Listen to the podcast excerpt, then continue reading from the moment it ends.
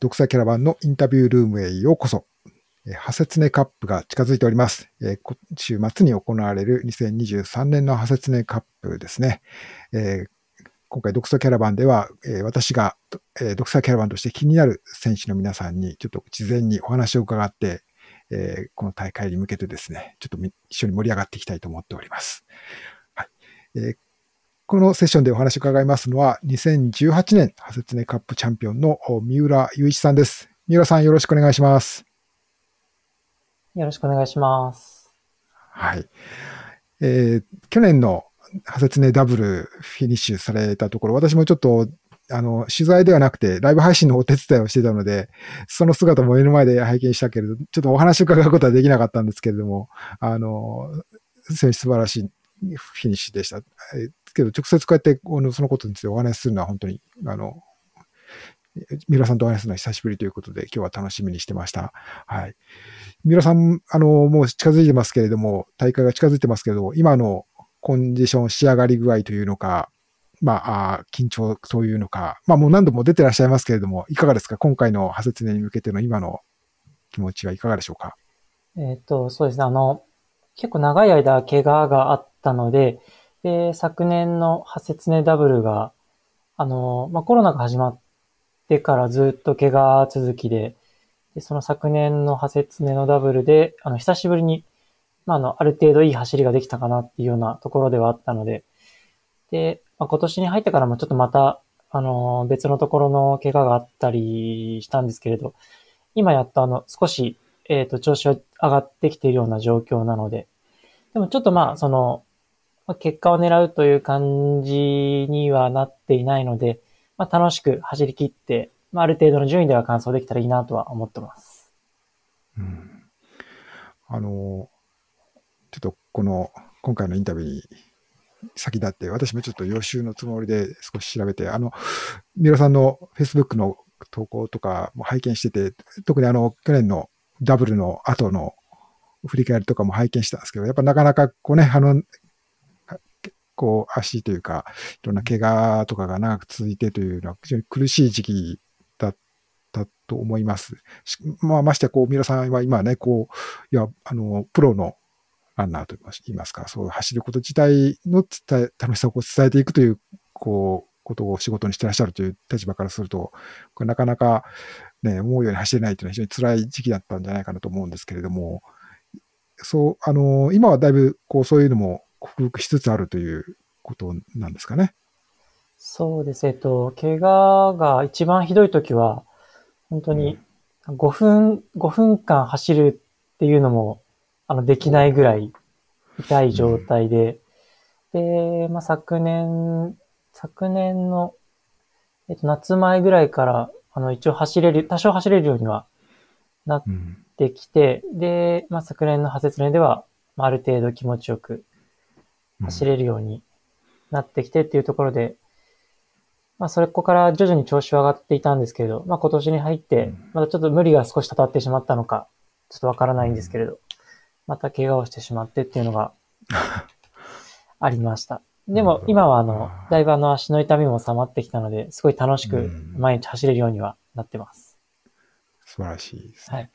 なんかあの、ちょっとそれで見て、7月でしたっけ？今年の7月だったんですかね？あの、台湾の100キロのウルトラのレースですよね。そちらにもこう出られて、見事優勝ということもあったということ、まあ、そうですよね。そそそれ今年のことですよね。あ、えっ、ー、と、2週間前ぐらいです。ちょうど2週間前ですか。確か、はい。あ、そうなんですか。あ、失礼しました。9月か。16とか15ぐらい。はい。あ、そうなんですね。じゃあ、むしろもう今、リカバリーの途中ぐらいのイメージですか。はい、うん。まあ、台湾も、あの、ウルトラランニングの、ウルトラっていうか、まあ、ウルトラマラソンのコミュニティが非常に熱いコミュニティだというふうにあの聞いたことがあるので、あの、三浦さんのやっぱ気持ちにもまた、こうね、プラスに働いたんじゃないかと思いますけれども、そういう中でやっぱりこの、ハセツネカップ、まあ、やっぱ2週間しかまだ経ってないんですけれど、やっぱりハセツネ、今年やるなら走ってみようっていうのは、やっぱちょっとこの大会についてやっぱり三浦さん特別な気持ちというか、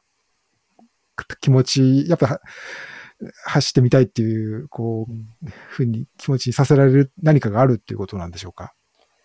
そうですね、あの、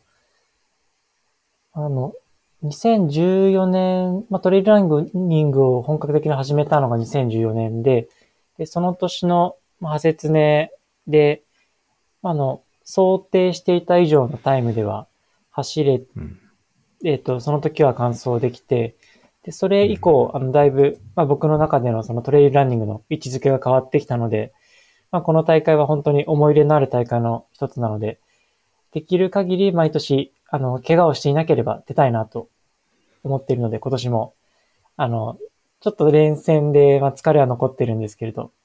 あの、うん。ぜひスタートしたいなと思ってエントリーしてます。あ、そうですね。まあ、2014年に8時間6分17位で、ね、こう、で、翌年の15年にもう2位でね、フィニッシュされてたから、もうすでに、まあ、もう、なんていうか、派説ねでは注目の若手選手みたいな感じで、このところからもうすでに あのいろんな人の注目を浴びていらっしゃった姿を私もよく覚えてますが、はい。18年に優勝されて、でまあ、それが、確か私の記憶では、あの、まあ、その、もっとトレイルランニングにもっとこう、やりたいっていうか、こう、生活を、のち、しまあ、それまでのお仕事を、こう、やめてトレイルランニングの方に、の、なんていうんですかね、こう、プロとしてやっていこうっていうふうに思ったきっかけも、やっぱり18年の優勝とかだったですかね。違ったかな？どそんなお話聞いた記憶があるんですけど。そうですね。あの、そのは18年の初説年の優勝と、あとはその年にあの、スカイランニングの世界選手権で、まあ、トップ10になれたっていうことが、あの、かなり大きな自信になったので、うんちょっとあの、もう少し力を入れていきたいなと思ったきっかけですね。ですよね。はい。まあ、そういう意味では大げさにかもしれませんけど、まあ人生の 背中を押してくれた大会でもあるという言い方をしても、うん言い過ぎでもないのかもしれないですね。はい。はい。うん。あのーそういう派説ねの大会、まあそういうきっかけを与えてくれた大会ということはあるんですけど、まあコースあるいはレースとして見ると、なかなかこう楽なものではないというのか、まあ大会自体もあの苦しむ、苦しむ、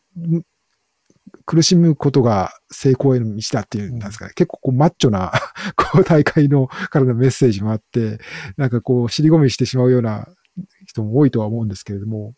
三浦さんから見ると、そういう、この大会の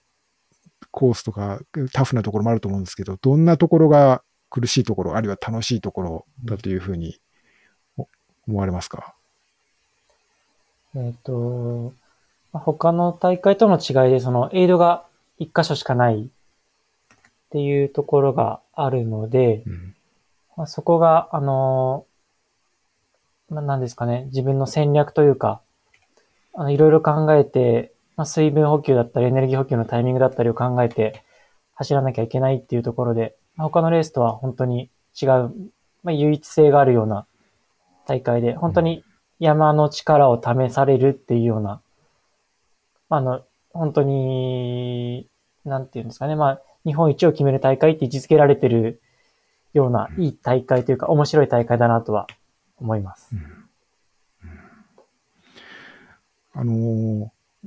平さんは、えっ、と、この OSJ の、えーチチーム三浦かな？三浦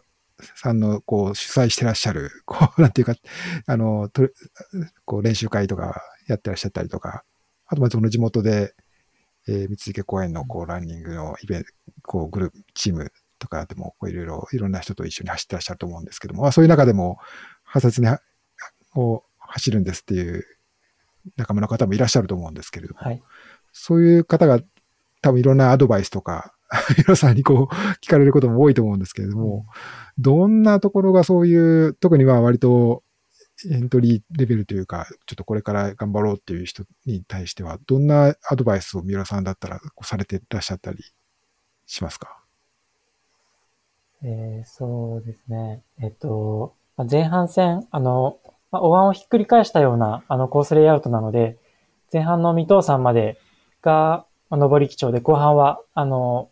ま、比較的下り基調なところで、前半がきつくて後半はまあ楽っていうようなコンディションというか、コースレイアウトではあるので、前半は無理せず、なるべく力を温存して、で、後半楽しく走れるようにっていうような、まあ、話をすることが多いので、まあ、前半あの、比較的ちょっと飛ばしすぎちゃって、で、宣言峠だったり、あの、サイバラ峠だったり、まあ、30キロあたりぐらいでもう力尽きちゃうっていう方が結構多い印象なので、そうですよね。はい。なので、まあ、宣言峠まで本当にウォーミングアップみたいなイメージで行くぐらいの気持ちで行った方が、まあ、未藤さんもそこまで苦しまずに登れるんじゃないかなと思います。なるほど。はい、あ私自身の遠い過去の経験と照らしても、あの、そうだったのだと、あの、あの腹に落ちるアドバイスだと思います。そうですよね。まあ、思想とか言っても、ね、あの、まあ、サイバラ峠まで行こうと思っていても、もう、あの、宣言峠がやっとみたいなところで、まず最初の衝撃を受けるみたいなことが 多い、そういう人も、私自身もそういう経験ありますし。なるほど。まあちょっとね、あの、私の話してしまいましたけれども。はい。あと、あの、三浦さんにちょっとこう、この機会にね、ぜひ伺おうと思ったんですけど、まあ、ちょっとね、今回、今度の派切ねの話から離れてしまいますけれども、昨年の派切ねダブルですね、あの、まあ、3位でフィニッシュされてということだった見たんですけれども、はい、なかなかこう、他の人に、なかなかそういう軽減する機会の、うん、することは難しい、えあの、大 イベントだったと思うんですけれども、やっぱ、はせ、まあ、三浦さんはもうね、ハセツネのコースのことも、大会のこういう天候のこととかもよくご存知だと思うんですけれども、いかがでしたか？やっぱり、こう、ある程度こう想定通りにいけるような感じなんでしょうか？あるいはこう、さ、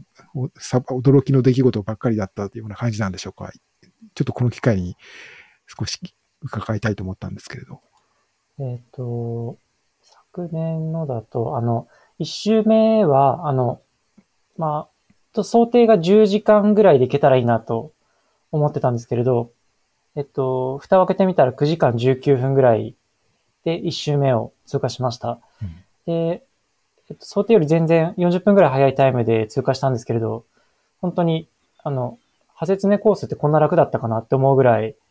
そう余裕がある状態で、あの、1周目いけたので、なので2周目も、まあ、同じぐらいでもういけちゃうんじゃないかなって思っていたんですけれど、あの、まあ、昨年、あの、大雨で地面が本当にぐちゃぐちゃにぬかるんでいる状態だったので、あの、想像以上に2周目の、あの、まあ、2000人以上が踏み、踏み荒らしたって言い方もあれですけれど、ああの、耕したルートが、本当に、あの、一歩二歩進んだら転んでみたいな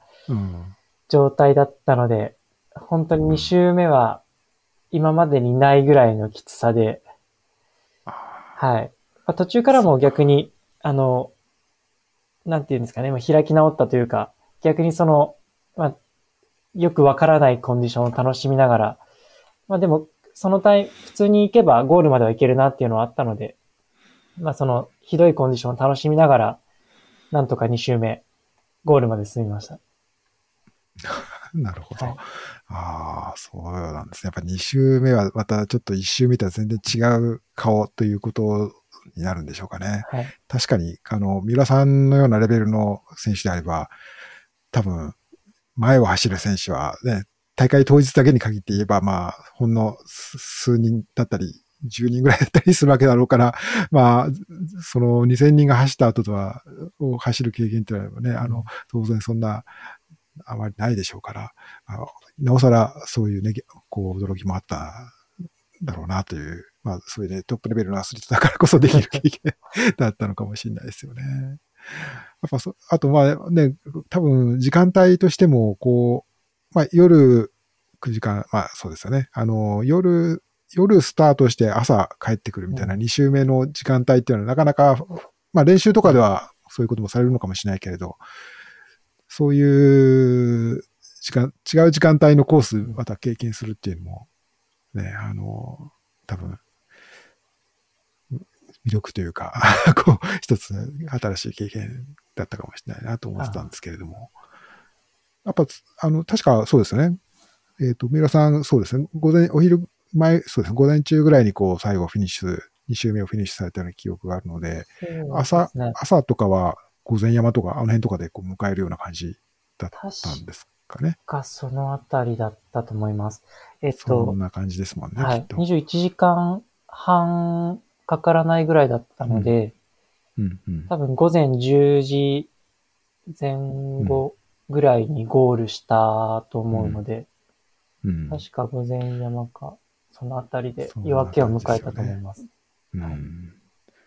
ねまあ、いつもの説明カップだったら、まあ、もうすでに暗くなってる中での、レースだったと思うので、はい。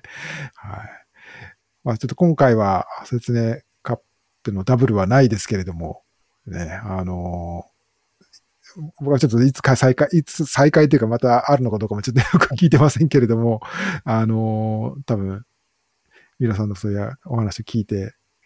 自分もやってみたいなという方もいらっしゃると思うので、はい。ね、あの、皆さんの経験貴重なお話なのかなと思いました。はい。えー、というわけでちょっとね、時間も、あの、随分いただいてしまいましたけれども、えー、ちょっとこう少し先の話は長くな、あの、まだ早いのかもしれませんけれども、こう、今の時点で、こう、皆さん今、プロとしても活動、指導とか、こう、あの、いろんな、こう、イベントで、あの、トレーニング、ランニングについていろんなことをお話しされたりもすると思うんですけれども、こうご自身の、まあ、アスリートとしての、こう、予定というか、目標とか、なんか、今考えてらっしゃることを、ちょっとこの機会にぜひ聞けたらと思ったんですけれど、いかがでしょそうですね。えっと、まあ100キロ前後の距離だと、まあ、ある程度、そのリザルトは出せてはいるんですけれど、100マイルってなると、なかなかその、思ったより結果につながっていないっていうこともあるので、う。うんまあ、あの国内外問わず、ちょっと100マイルである程度リザルトを残したいっていうところではあります。で、今年、あの、えっと、TDS、UTMB の TDS にはエントリーしていたんですけれど、そうですそれもはい、あの、怪我で見送りになってしまったので、まあ、ちょっとまだ出る機会があれば、そこで、まあ、ある程度、結果を残して、あの、まあ、ある程度ちょっと名前を残していけたらなとは考えています。うんあの、あの時は、こう、すごくす、ウルトラトレイルマウント富士で、ね、こう、かなり上位走られてたけれども、寒さでってのは、あれ2019年の時でしたですかね。確か確かそうです雪。が降った年でしたですもんね。雪で、あの、はい打ち切りというか、打ち切り、そうですよね。中止あの、一部の選手だけ完走したっていう年でしたもんね。はいそうでしたね。はい。あの時も、非常にこう、ね、素晴らしい走りだったので、これは、三浦さんのね、新しい、この、うんあの、力を発揮できるチャンスかなと思って、惜しかったという記憶があるんで、ちょっと今見てましたけれども、今年の3月に、はい。あの、熊川リバイバルトレイルで100マイルを完走された経験されてますよね。これ、はい。26時間で完走されてますよね。はい。はい。ということで、まあ、あの、この分野でも、ちょっとこれからか、なんか、またね、あの、いろんな選手としての三浦さんの活躍の姿も見られると思います。あと、それ以外で、こう、三浦さんの、なんかその、イベントというか、今、あの、ちょっと僕、先回りして言ってしまいましたけれども、OSJ とか、はい。どんなところでこう、三浦さんと一緒に走りたいっていうこう方いらっしゃった場合、どんな 機会があるか、ちょっとこの機会に紹介しさせていただけたらいいかなと思うんですけど。あありがとうございます。えっ、と、今あのお話しいた、えっ、と、していただいた通りで、あの、えっ、と、OSJ の方で、あの、チーム三浦うんセッションっていうので、あの、チームやらせていただいていて、で、うんあの、まあ、僕が今住んでる横浜市にある、まあ、公園だったり、まあ、えっ、と、まあ、神奈川、東京近辺の山で、あの、三池トレニトレイルランニングクラブっていう、まあ、チームもやっていて、えっと、まあ、そこでも練習会やっていて、まあまあ、もしご興味がある人がいたら、その、OSJ チーム三浦の方は年末に募集が開始されるので、まあ、そちらご確認いただいて、で、三池の方は、あの、申し込むだったり、あの、まあ、僕のインスタグラムのプロフィールのところにも、あの、リンクが貼ってあったりするので、まあ、そちらをご確認いただけると、あの、まあ、申し込みだったり、内容だったりが確認できると思うので、そちらを見ていただければなと思っています。で、一応今、あの、ちょっと、まだあの、全然確定ではないんですけれど、ちょっと大会を、あの、できたらなと思って、ちょっと今若干調整しているところでは、あありますそうなんですね。三浦さんが手掛ける、プロデュースする大会っていうのが今、はい。準備が進んでるということですか？あ、ちょっとまだ確定ではないんですけど、今、はいはい、はい。できるかなと思って、るほどねはい、調整中です。わかりました。はいじゃあまたそういうニュースも、新しいニュースも聞か、出てくるかもしれませんので、ぜひ、あの、決まったら私にも教えていただけたら、あの、はい。ミスあの、なんか、告知というか、そういうことと、あの、紹介させていただけると思いますので、はいぜひぜひ、あの、お知らせいただければと思います。よろしくよろお願いしま。しくお願いしますす。ありがとうございます。はい。ということで、まあ、あの、初心者の方から、説明を極めたいという方も、多分、三浦さんのアドバイス、きっと、いろいろね、あの、参考になると思いますので、はい。ぜひ、えー、ちょっと、あの、概要欄にちょっと紹介しておきたいと思いますので、よろしくお願いします。ありがとうございます。ということで、ちょっとね、話がいろいろ、あの、いろんな話させていただきましたけども、まずは、えー、週末のハセツネカップ、三浦さんの活躍、楽しみにしています。ありがとうございます。